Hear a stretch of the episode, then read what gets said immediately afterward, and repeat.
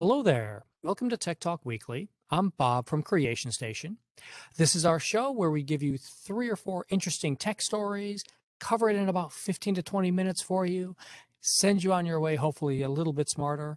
And if you have any ideas uh, for stories you'd like us to cover, Creation Station at Broward.org comes right to us, and we'll be glad to host them on the show. My guest today is Miss Melody from the Weston branch. How are you doing today, Melody? Doing great. It's beautiful How, out here in Weston. how are things out there right now?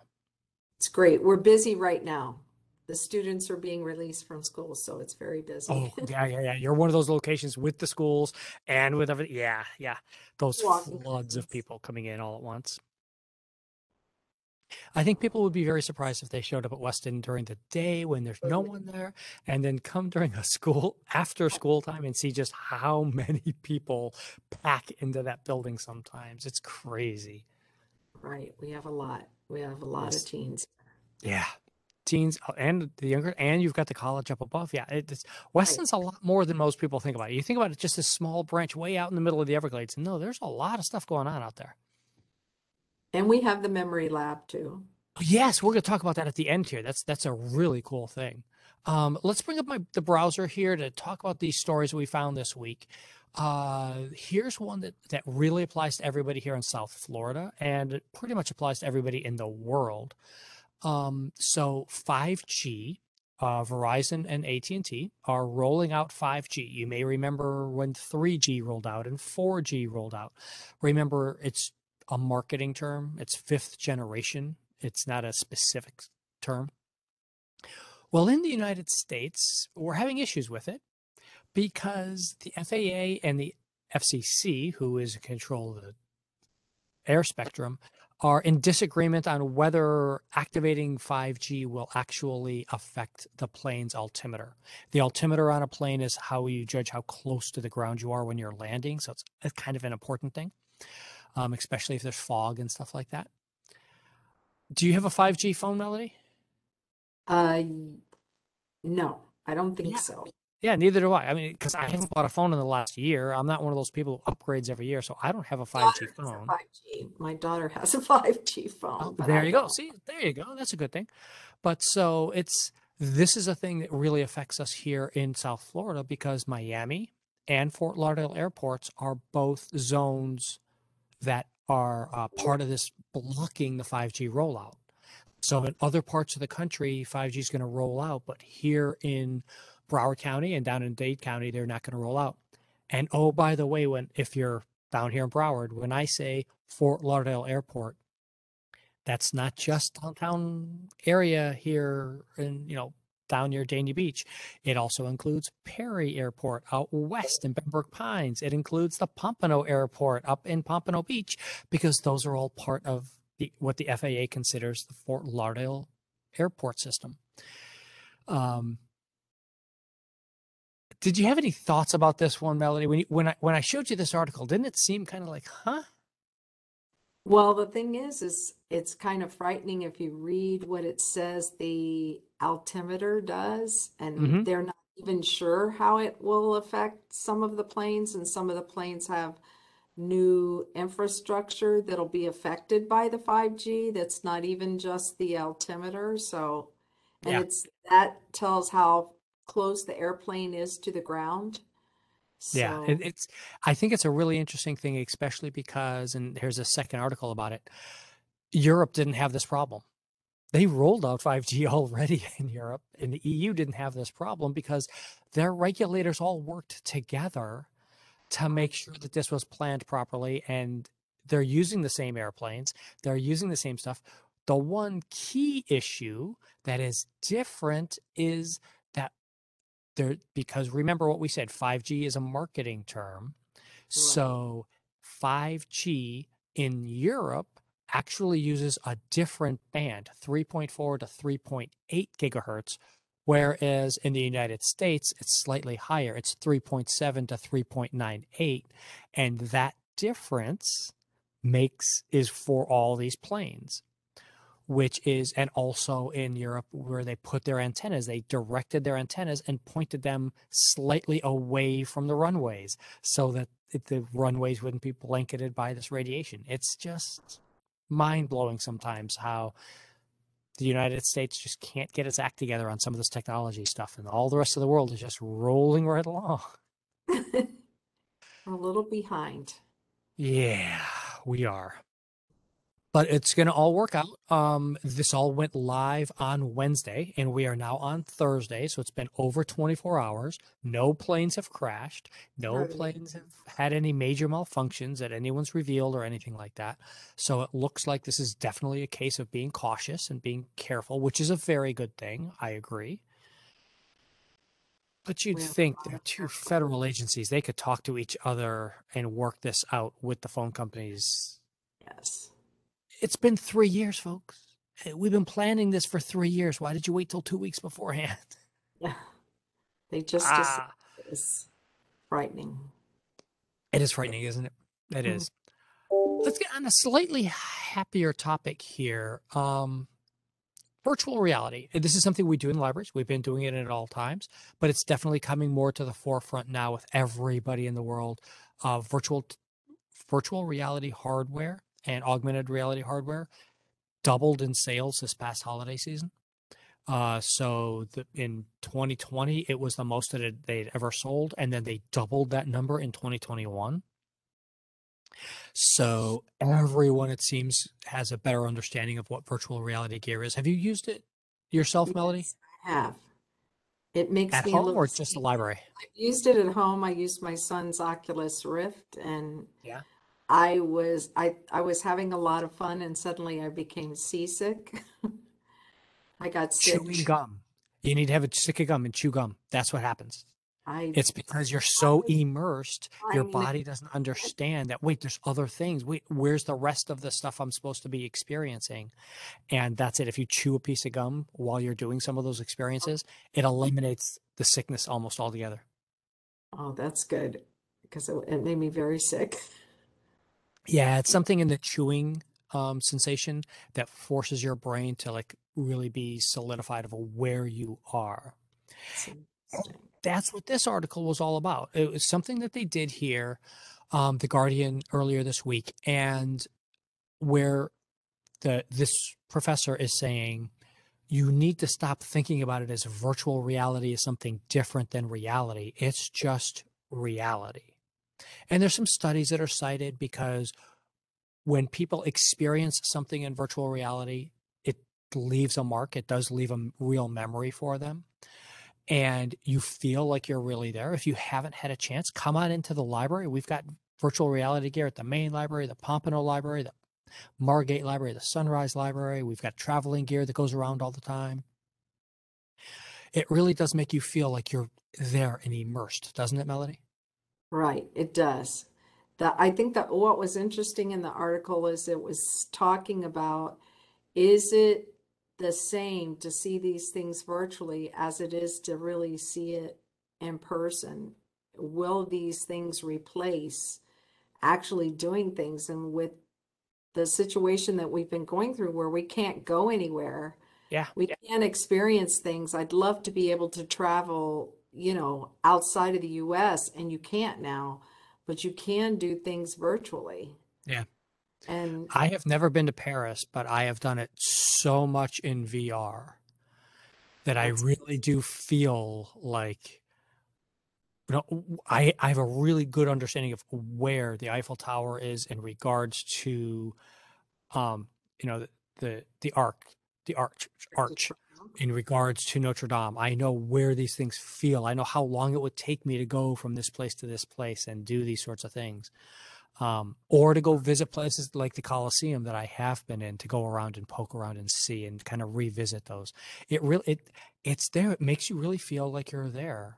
Um, we've had a really successful program uh, with the library in years past of grandparents showing their grandkids where they grew up in in South America or uh, Europe and stuff like that, and go in VR and show them. And you know, these are the streets where I was. And then the grandparents are like pulling the controls away from the kids. No, no, no. Here, let me show you. Let me go down the street to my school. It's just, it's so much fun to watch them do that.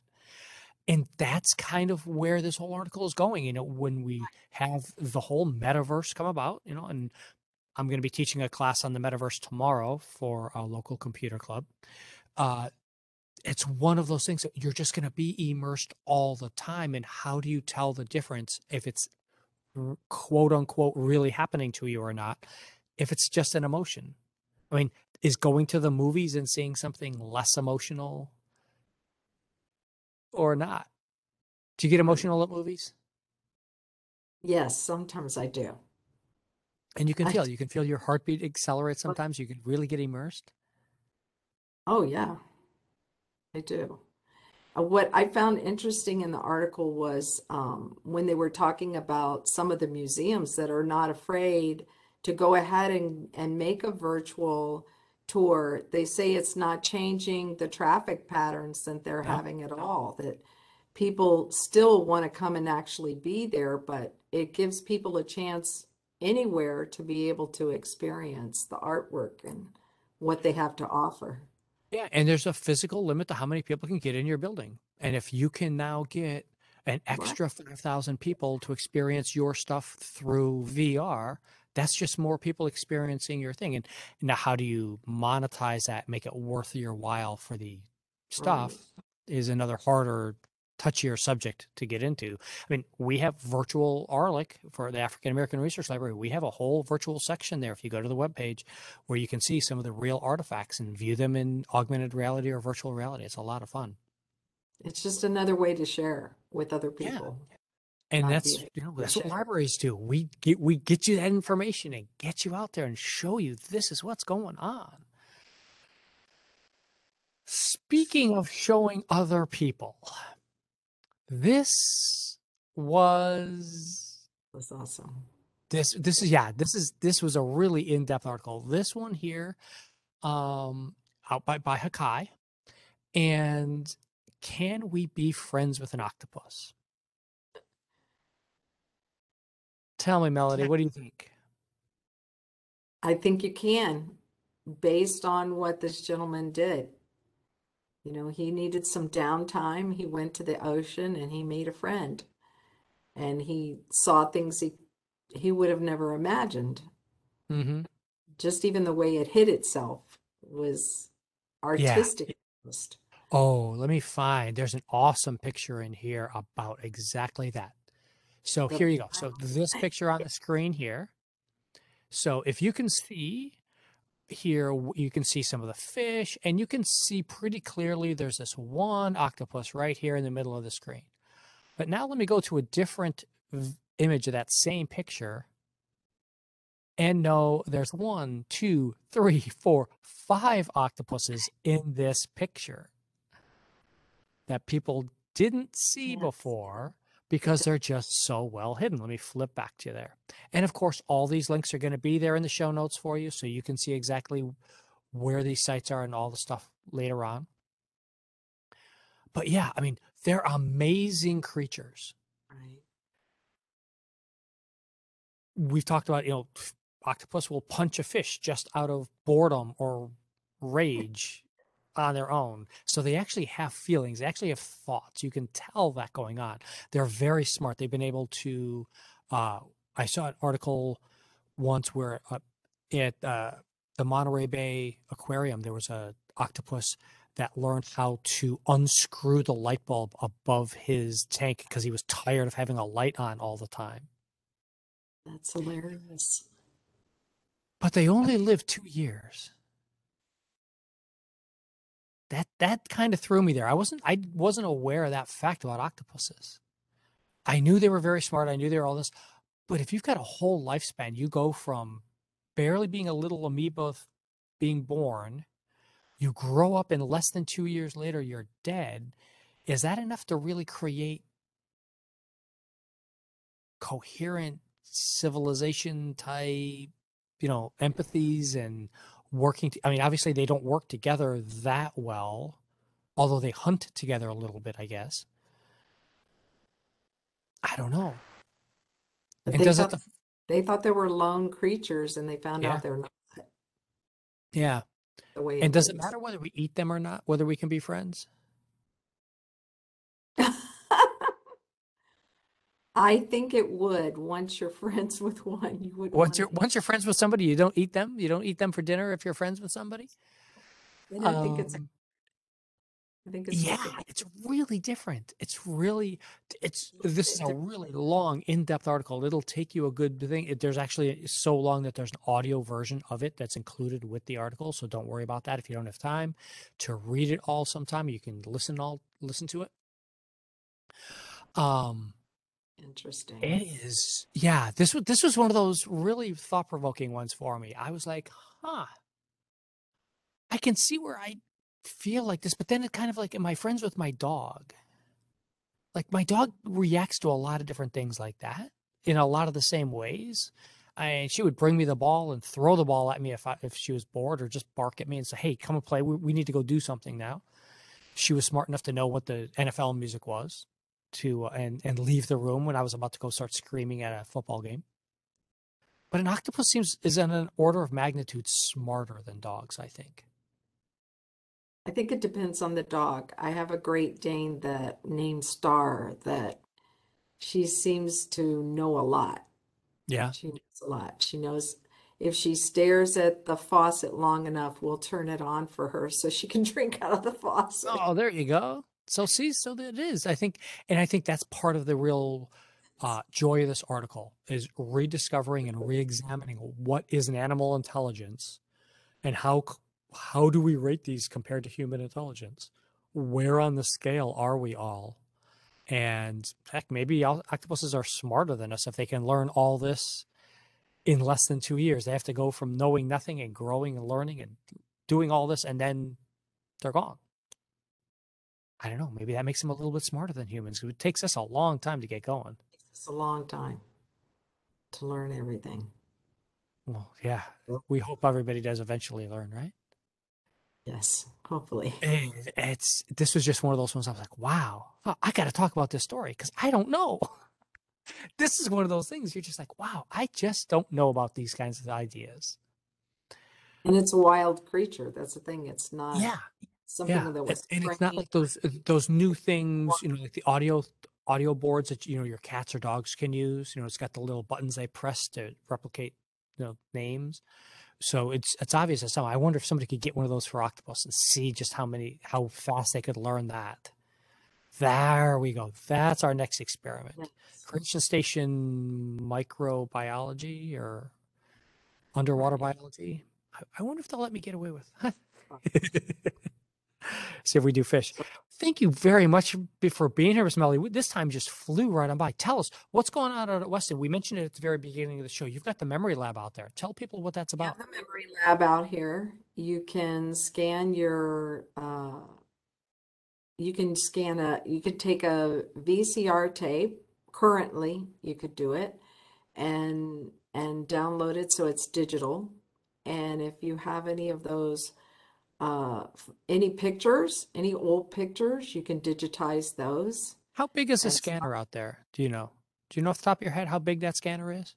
I don't know the, it's it's large. It's a very large. It's Yeah. n- not a regular size scanner. I know it does a full ledger sized. I wonder how big if it's It's it's larger than legal than yeah. legal size. And um, if you have some of the old slides, you can actually take slides and put them in there, and it'll let you see what it would look like if it was a picture. And You don't see the negative, you actually see the Yeah. picture itself, and then you can save those. So you can take all the some old things that you have and make them into something modern where you could email it or save it or whatever you wanted to do. Before they awesome. get damaged in a storm or disappear just from old age. I think the only thing you can't do is reel to reel. But That's I the only the last time I was out there and looked at all of the possibilities, I was like, wow. Yeah. I've, I've got So, one old reel to reel tape in the house that I'm saving. Just it's my grandfather uh, being interviewed with Babe Ruth, oh and I'm wow. like, yeah, uh, like I really should get this off air. I haven't heard that thing in decades, and I really probably should try and uh, find a way to save that somewhere. Well, let me throw up our final slide here. Again, thank you so much, Miss Melody. There, let's put up here as I'm coming down to the wire on time. Uh, as always, if you have want to see your favorite librarian or library featured on the show one week, email us creationstation at broward.org. Comes right to us, and we'll have fun with everybody. Thanks, everybody, and stay safe. Take care.